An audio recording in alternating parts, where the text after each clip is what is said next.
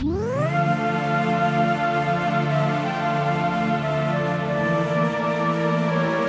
dormez. Décidément, vous dormez. Décidément, vous dormez. Oui, je travaille. Oui, je travaille. Oui, je travaille. Oui, je Moi j'exige que vous ne touchiez pas à cette radio, cette radio, cette radio, radio. ラジ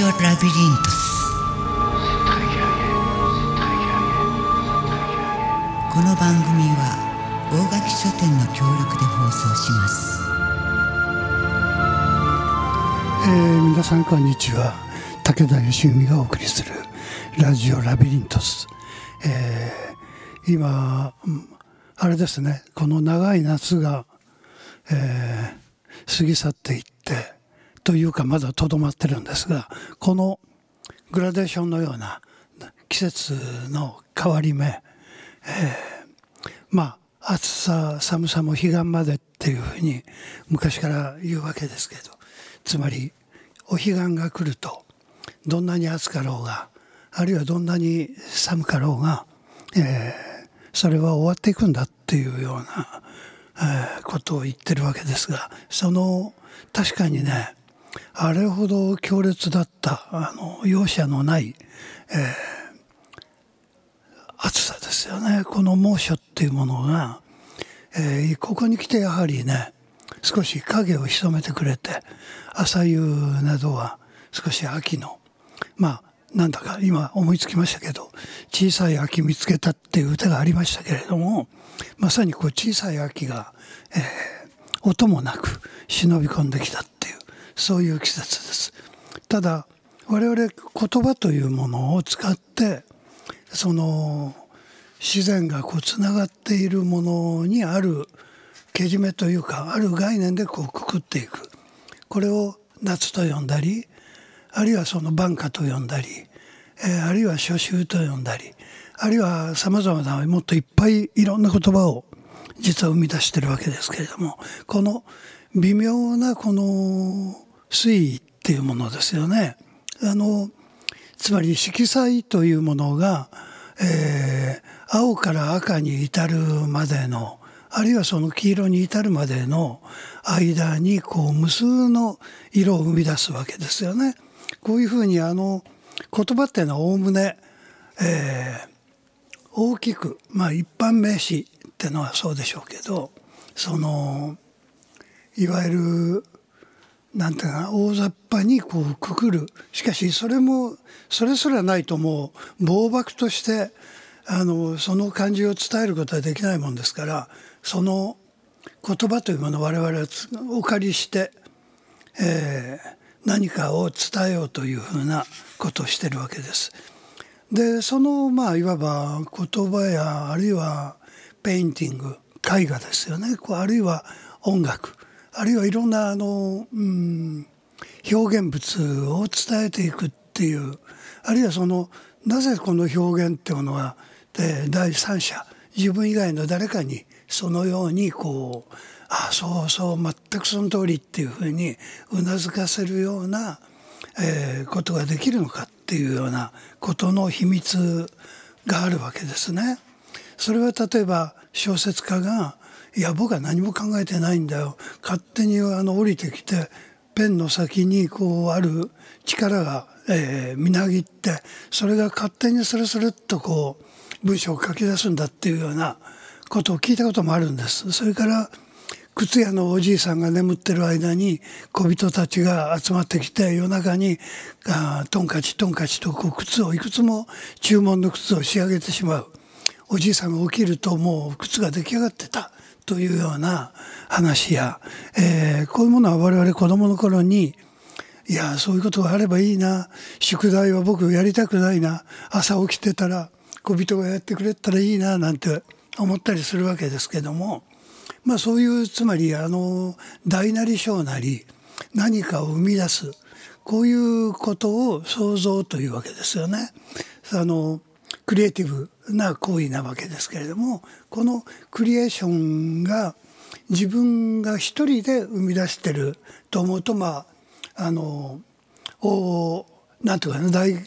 大いなる勘違いであるだろうと僕なんかは思ってるわけです。僕は今こうして喋ってるのも単なる僕にとっては思いつきなんですけどあすいません。思いつきを喋って申し訳ないんだけどね。しかしここへ今あの台本があって僕が喋ってるわけでもなくあんまり準備して喋ってるわけでもなく、えーえー口からまあついて、えー出てくる。これを結局我々文章ってものが文脈っていうあの、えー一つの流れを持っている。だから一番最初に今このラジオで僕が語り出した言葉に、えー導かれながら糸が紡ぎ出されてその糸をたどりながら、えーあるいは糸を吐き出しながら糸っていうのは言葉でもあるかもしれない。そういうようなことをあるいは行為を今まさしくこのマイクを通じて、えーやりだしてるっていうわけですね。でこの想像の秘密っていうようなことをねこう今から何年前かなあのえーそうですね670年前になるんだと思うんですがそのヨーロッパのとある出版社からあのそのシリーズが、え刊行されたんです。で僕は全巻持ってませんけどあの高い本なんですよねこれがね最初にちょっと申し上げておきますけどこの出版事情も合わせて僕はちょっとねこのことも伝えておきたいと思う。これ日本では翻訳がえーっとですね新潮社から出てるんです。で僕はちなみに今一冊広げ持っているのは1974年9月10日の発行で翻訳つまり翻訳本ですから翻訳者がいるわけですが翻訳を、えーっと例の岡本太郎大先生がなさっているわけです。で岡本先生ってのはあのえーっと二十歳そこそこでお父さんお母さんに連れられてパリへあの、まあ、その当時は船で行くわけですね。で船で渡って、えーパリにしばらくお父さん岡本一平お母さんかの子、えーつまりお母さん小説家でお父さん漫画家っていうんだけど今思ってるような漫画家じゃないあの岡本一平という漫画家は風刺漫画です。あのつまり、えーっとその漫画一枚の画面の中に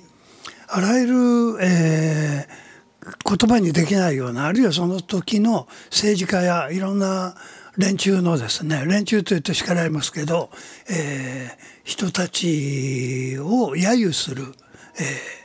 つまりその姿を狐に描いたりですねあるいはその豚に描いたり、えーあるいはそのギガ化するだけではなくてその、えーっと関係性が一目で分かってそのじまあ、時事的時事的っていうのは馬場的ではなくて、えーっと時間の字のあの時事時事っていうあの すいません変変に脱線してますあのそういうものを、えー表すための絵ですよね。でそれを描いてたまあこれ喋ってると岡本太郎論で終わっちゃうんで戻しますけど岡本太郎はそういう両親のもとに生まれて早くから、えーヨーロッパへ渡った人です。そして両親は実はパリを離れて3ヶ月ほどして、えー今度はロンドンへ行くんだ。行こうって言ったら太郎さんは僕はここに残るって言って彼は残りまして。そしてまああのいろいろな体験をその後、え岡本太郎はするんですがこれはこれでちょっとね別の話なので今日以外にまたやります。それで、えー、と話戻しまして翻訳岡本太郎のこの本は何かっていうことです。で文章を書いてるのはガエタン・ピコンという人の文章でそしてこのもともとの この、えー主題になってるあのこの本一冊の中心にはパブロ・ピカソがいます。このピカソが、描いた「イカロスの墜落」っていう、えー絵があるんです。でこれはピカソの絵はねあの子供が描いたとかなんとかってよく言われてきたんですけどもとても描けるもんじゃなくてピカソはあのキュービスムやあるいはいろんなまあ時代を経るんですがその時に描いてる絵は、えー、実は一枚のそういう抽象絵画と言ってもいいようなあの絵ですがそれらを、えー、完成させるためにそのエスキースやあるいはそのデッサンこういったものを無数に書き上げてるんですね。実はこのイカロスの墜落っていうのもその一つなんですけれどもでこれえっとねこれはねピカソの本だけを今僕は今日解説しようとしてるわけではなくって先ほど言いました創造の秘密ですね。でこの本がどういうシリーズ総書に含まれてるかっていうとえー、っと日本語でつまり翻訳された総書の名前は「創造の小道」っていうんです。えー、創造っていうのは先ほど言いましたクリエーション、えー、ものを、えー、生み出す、えー、その生み生み出す作家がどういうふうに生み出すのか。その小さな一筋の道を、えー、一人だけの作家ではなくてそれをシリーズにして、えー、その秘密を探ろうではないかっていうふうに思い至った、えー、出版社の社長であり、えーうん、編集者でもある、えー、非常にまあひらめきの多いそして現実にそれを観光できるだけの力を持っている人これがアルベール・スキラという人です。でこのアルベール・スキラという人は1904年8月生まれなんですけれどもスイス人です。で、えー、っとピカソが1881年の生まれなのでえー、っとですねまあ23歳の年齢差があってスキラの方が若いわけですね。そしてピカソとスキラがこのスキラという人は美術商であり出版社を持ちスキラ出版とでも言うかなそういう出版社です。あの幼少に親しんでる方はスキラっていう、えー、出版社名に、えー、触れている人はたくさんおられると思うんですけれども、えー、でこのアルベル・スキラという人がこの何て言うのかなこれどうせこれ儲ける出版ではないってことも最初から分かってるわけです。こんな無謀なことをやっていいのかってあの周りの人はそう思ったと思うんですけどしかしスキラは僕が生きてる間に僕が出版社あるいは美術商をやってる間にこういうその創造の秘密に迫りたいこういうシリーズを作りたいっていうふうにこう思ったわけですね。でこのスローガンをスキラは、えー、用意してるんですが美術を美術館から図書館へっていう美術というものを美術館から図書館へ移そうっていうねくらいの、まあ、スローガンをあの放ってる人なんです。つまり、えー、美術というものはそのえー、生ける屍というかつまり、えーえー、何と言いますかその美術館というのは過去に描いたあのアーティストたちの残骸を集めてるだけじゃないかっていうことをまあ言うわけですよね。そして図書館というのは、えー、その内側へ迫っていく、えー、一つの、えー、道しるべであると。したがって美術というものは図書館の本の中に美術が、えー、収まっているこの事情はどういうことかっていうとね20世紀の、えー、初めの頃からずっと出版事情が変わってくるんです。もうちょっと言うと印刷の事情が変わる。つまり写真製版というものが非常に発達してカラー印刷が非常にえ、優れたものに変わってくるんです。このスキラっていうところが出してる書物全般に言えるんですけどこれはえ、非常に印刷がよくって、え、つまり再現力が高い、え、本ももちろん本物の絵画や彫刻やそういうものそのままってわけにはいきませんけれどもそれまでにあった、え突版やあるいはそのそうですね木版やあるいはエッチングや赤版画やそういうものの印刷まあももちろん違う良さがあるんですがあの再現力、えーその今で言うとコンピューターでその何て言いますかその、えーっとドットの数の違いによって、えー同じ写真でもあらいもこれ以上大きくするともうだ見れませんよっていうようなことがあったりするようなそのことですよねこういうものが非常に緻密な、えールーペで見ても遜色ないような印刷が今は可能になったわけです。これはほぼ100年ぐらい前からそういう革命があの起こったわけですね。でこういうこのことを通してスキラ出版というものが美しい本を、えー美術や写真や、えーそういうものを再現する本がいっぱい出たってわけです。でちょっとねあのごめんなさい中身に行くまでに終わっちゃいそうなんで あのねでこのシリーズ本という「創造の小道」って訳されていますがこの草書と言います。草草というのはご存知だと思いますけど、あの草っていうのはね、えっと営業の業という字の下が手に取るっていう取るっていう字です。草という字。でこれはあの草というのはえっとそうですねあのえっと訓読みで言えば草むらっていう意味です。草むらです。で草むら、えーなので例えば雑草が生えてますそこを手でガバッとこう掴んだら束ができますねこれ一村っていうわけです村とも言うんですでこの草むらを、えー集める、えー一つの考え方でいろんなバラバラに依頼した人たちの本がこの、えーシリーズこの草書の中に加わればいいだろうというわけで草書っていうわけです。でこれえーっと創造の小道草書というものわけです。でこれがね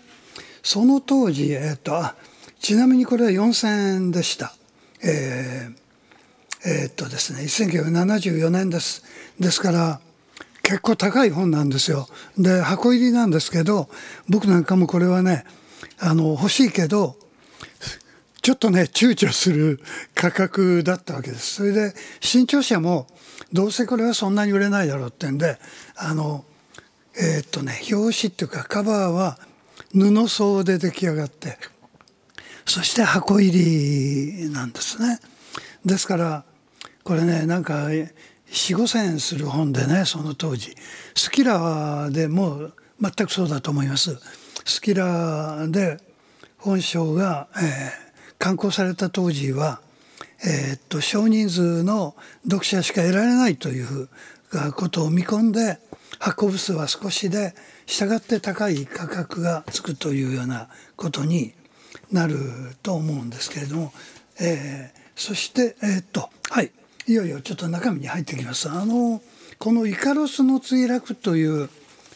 あのピカソの絵なんですけれどもこの大きい絵ですこの絵は。そしてねイカロスのちょっと,、えーっとこの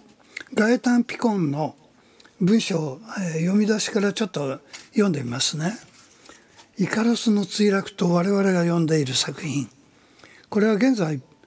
パリユネスコ本部の大ホールの壁面を飾り正式の名は「悪に打ち勝つ生命力と精神力」と題されている。そしてここに1957年12月6日に書かれた一枚のグアッシュかっこ不透明画の一種と翌58年1月29日に書かれたイカロスの墜落の最後の下書きがある。この2枚の絵の間に挟まれる数々のデッサン群、えー石木石の墨やコンテ墨色鉛筆で描かれたそれらのデッサンは明らかにイカロスの構想を作るためのものだ。それらを通じて我々は火を追い時間を追いながら作品誕生の瞬間瞬間をズバリ捕まえることにしようこれから私たちは創造に向かう小道の一つ一つを踏みしめながら問題を展開していくというふうに始まっています。でこの、えー、とここでちょっとあのまどろっこしい僕が解説をちょっと入れますね。このね、えー、とイカロスが何かっていうことですよね。でまああの多くの方ご存知だと思うんですがあの知らない方のためにちょっと言いますとギリシャ神話の中に登場する若者です。でお父さんはダイダロスという人でそのダイダロスの考案した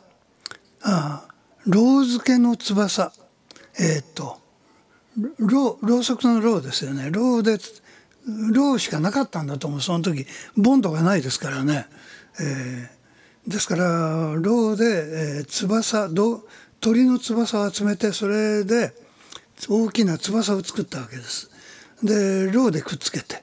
でクレタ島を脱出するんですがクレタ島ってのはギリシャのちっちゃな島です。まあここれもクレタ島だけども 話し出すともう日が暮れたって下手なシャレですけどになっちゃうんでやめときます。でねこの翼を作ってそして、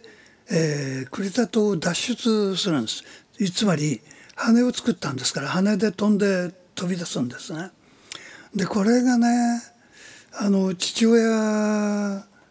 ダイダロスは実は大変な発明家っていうかこれはもう実はこのダイダロスがあの創造者なんですよね。で息子にあの「お前ねこのこれで飛んでいくのはいいけど太陽に近づいたらダメだぞ。熱でろうが溶けるぞ。それからあんまり海に近づいてもダメだ。それはねこの湿気で立ち上がってくるその、えーそれによってろうにあの変化が起こって翼が落ちるぞっていうわけです。でそれをねあのまあイカロスはねあの最初覚えてんですよ。もちろんね。自分のお父ちゃんのあの言ったまああの忠告ですよね。これ覚えてんだけど。ところがねまあ有頂天になって高いところ鳥のようになって飛んでいくわけですからもうすっかりねもう私は神様だ。神話の神様だと思い込んでね飛んでいってそれで太陽の熱で溶けて海に落ちて死んでしまうっていうあの哀れな末路を取るわけです。でこのまあいわば羽を動物の羽を人間が得るっていうことがその現代で言えばテクノロジーが、えー古代ギリシャの、えー神話の中にもすでにこのテクノロジーってものの、えー過信した使い方は非常に危険だぞという忠告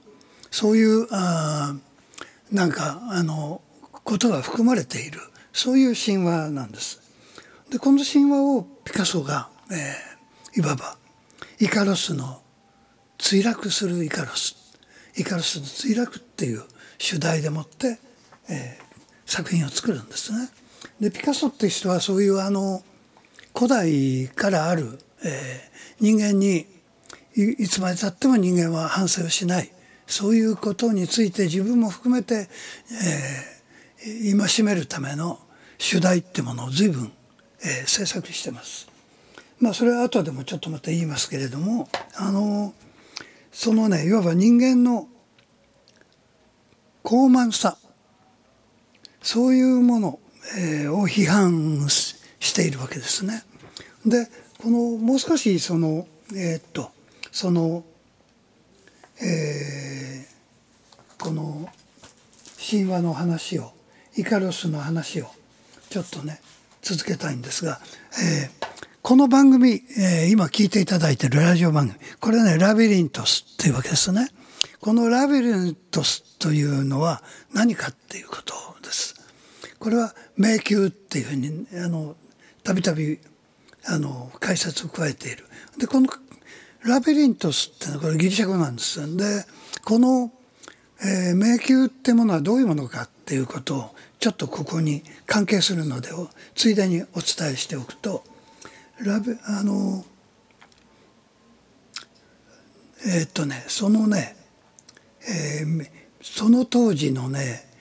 ミノスミーノスとも言いますが王様です。でこのこの王様に飼われていた飼われてたっていうのは評価されていたその、えーダイダロス、えーとこれはお父さんの方です。イカロスこの親子がつまりねミーノスの不幸を買うんです。不幸を買うってことはねお前らはダメだっていうことで怒りを買うわけです。そしてねこの迷宮ラビリントスに幽閉され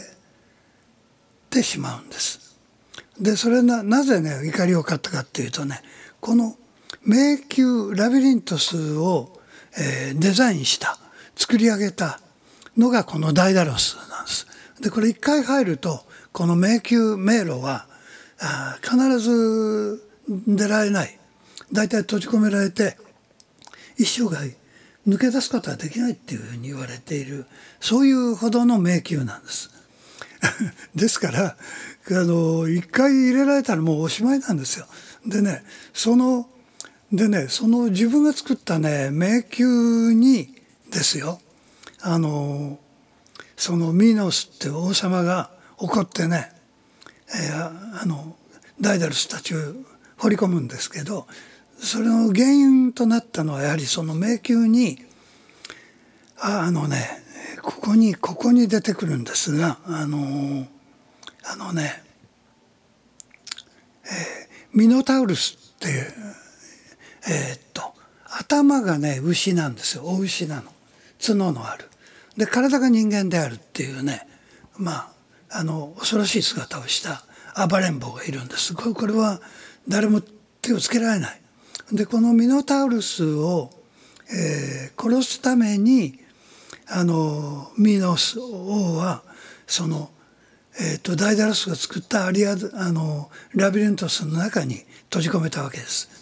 ところがこれをあのえーっとね、えーアリアドネという、まあ、女性なんですけどこのあの俗にねアリアドネの糸っていうふうに言われるんですがあのこのねに教えるんですねダイダロスがねその迷宮から脱出する唯一の方法はこれだってわけです。でそれどういうことかっていうとね迷宮の入り口にね糸の巻いた糸の端っこを結びつけてそしてねあの迷宮の中に入っていくんです。で入ってどこまで行ってもね糸を手繰り寄せてくればね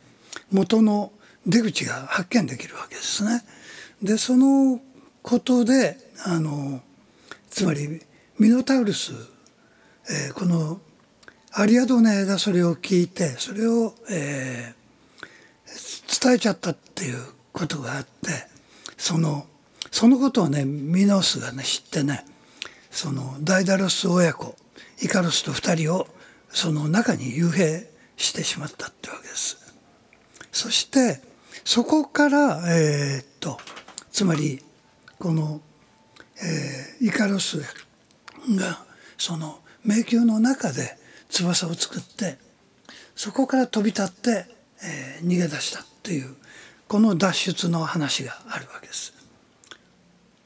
ね、そういうちょちょっと長ったらしいですがそういう、えーギリシャ神話神話の中にあるあの、まあえーエピソードそういうものが、まあ、今日まで日本まあ日本ではねあまりギリシャ神話を親にしてあのいまだに教訓をね語る人はいないかもしれないけど実はしかしねギリシャ神話よりももっと古い時代の紀元前2000年あるいはもっと前の、えー西のあるところから発生したような物語が例えばギリシャの哲学の紀元前5世紀ぐらいにはイソップっていうので我々もよく知ってますけれどもイソップ童話のあのイソップさんはその当時の奴隷の身分だったようです。そして彼はいろんな偶意偶話をいっぱい集めて記憶力のいい男で彼が収集したっていうか集めた物語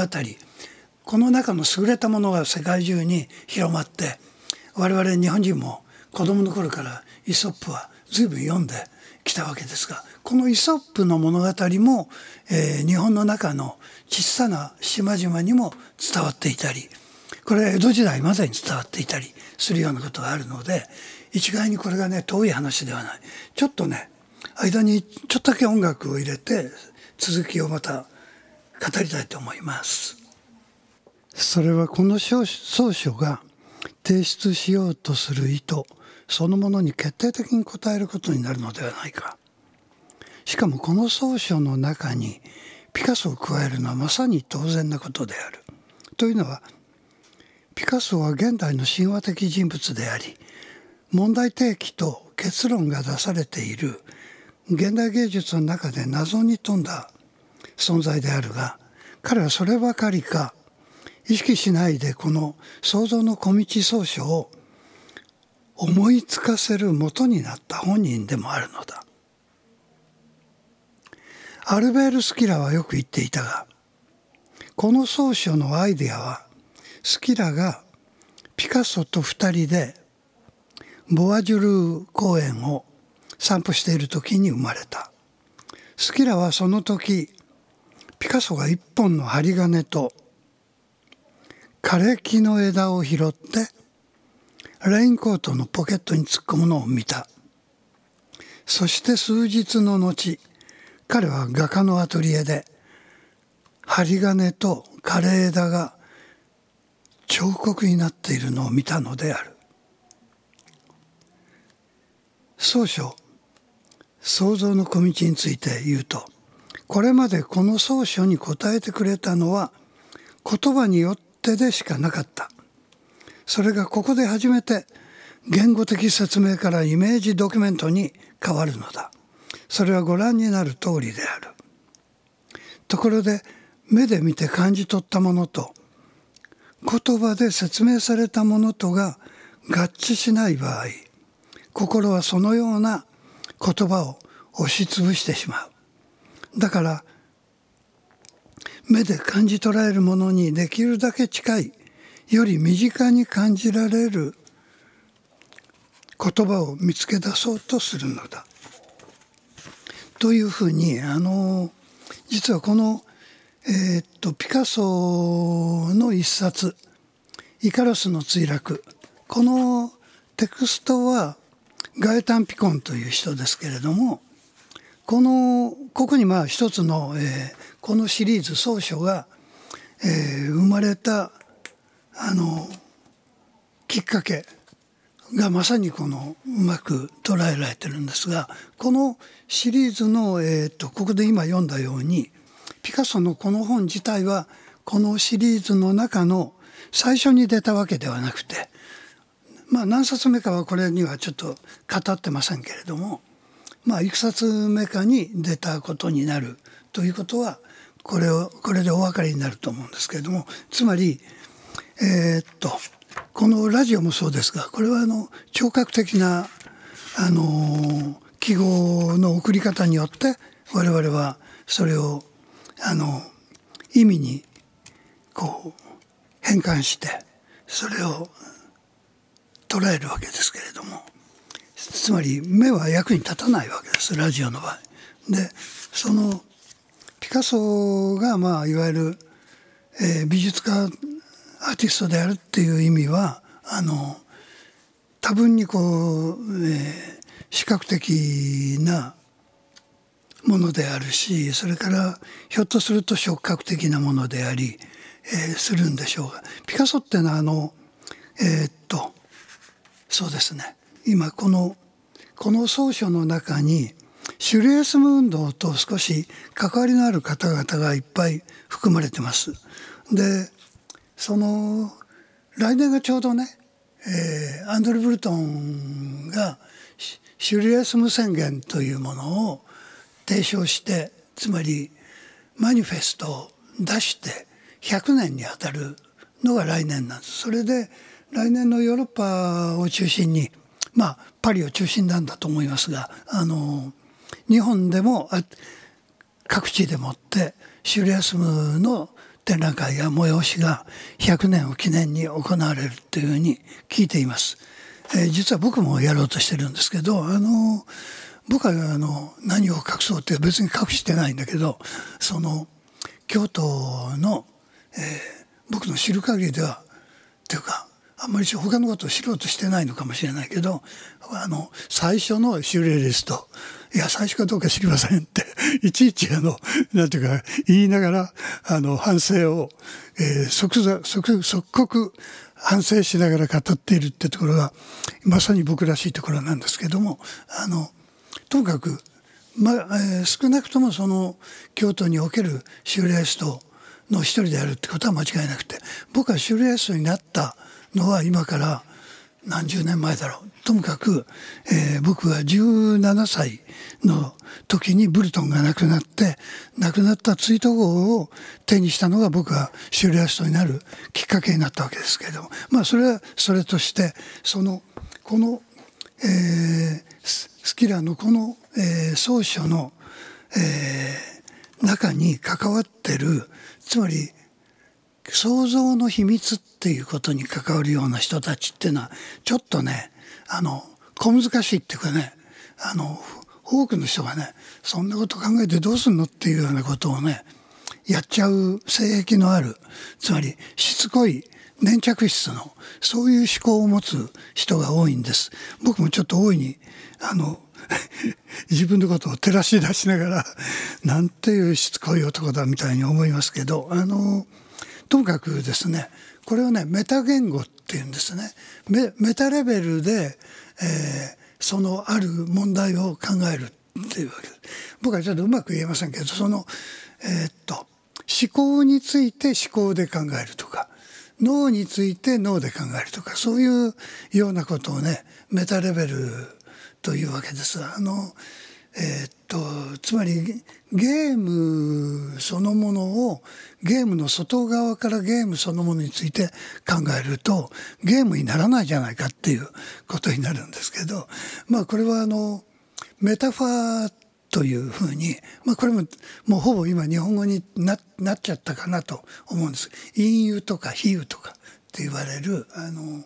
つまり内側へこうなんかね食い込んでいくような考え方捉え方それから例え方そういうようなものをあの展開する、えー思考法なんですけれどもこれはあのおそらくこの総書はそういう、えー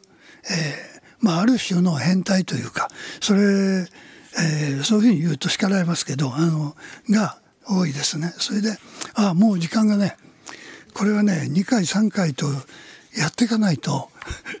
と言いながら決してやらないっていうのがこの番組の特徴でもあるんですけどえっ、とまあともかく、えー、ともう一つぐらい紹介しながら終わります。メシータルオリオンメシータルっていうのは目が見えないって意味です。えーこのメシータルオリオンを書いたクロード・シモンという人の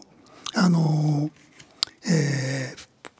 文章を読みながら終わることになるかもしれない。私個人としては一歩ごとにすなわち各行為の歩みそのものを通して一語ずつ一語ってのは一言ずつ開かれてゆく以外の想像の小道というものを知らない紙の上に文字を書き始める以前には多かれ少なかれ雑然とした感覚のまだ不安不定形なマグマのようなものとか多かれ少なかれ累積した思い出とかあるバクとした極めてバクとした計画を除けば何も存在しない書いていくうちに初めて言葉のあらゆる意味において何かが正規してくるので正規ってのは起き上がってくる。私にとって魅惑的なのはその何かがいつでも自分が作り出そうと思っていたものよりも無限に豊かなものになるということである。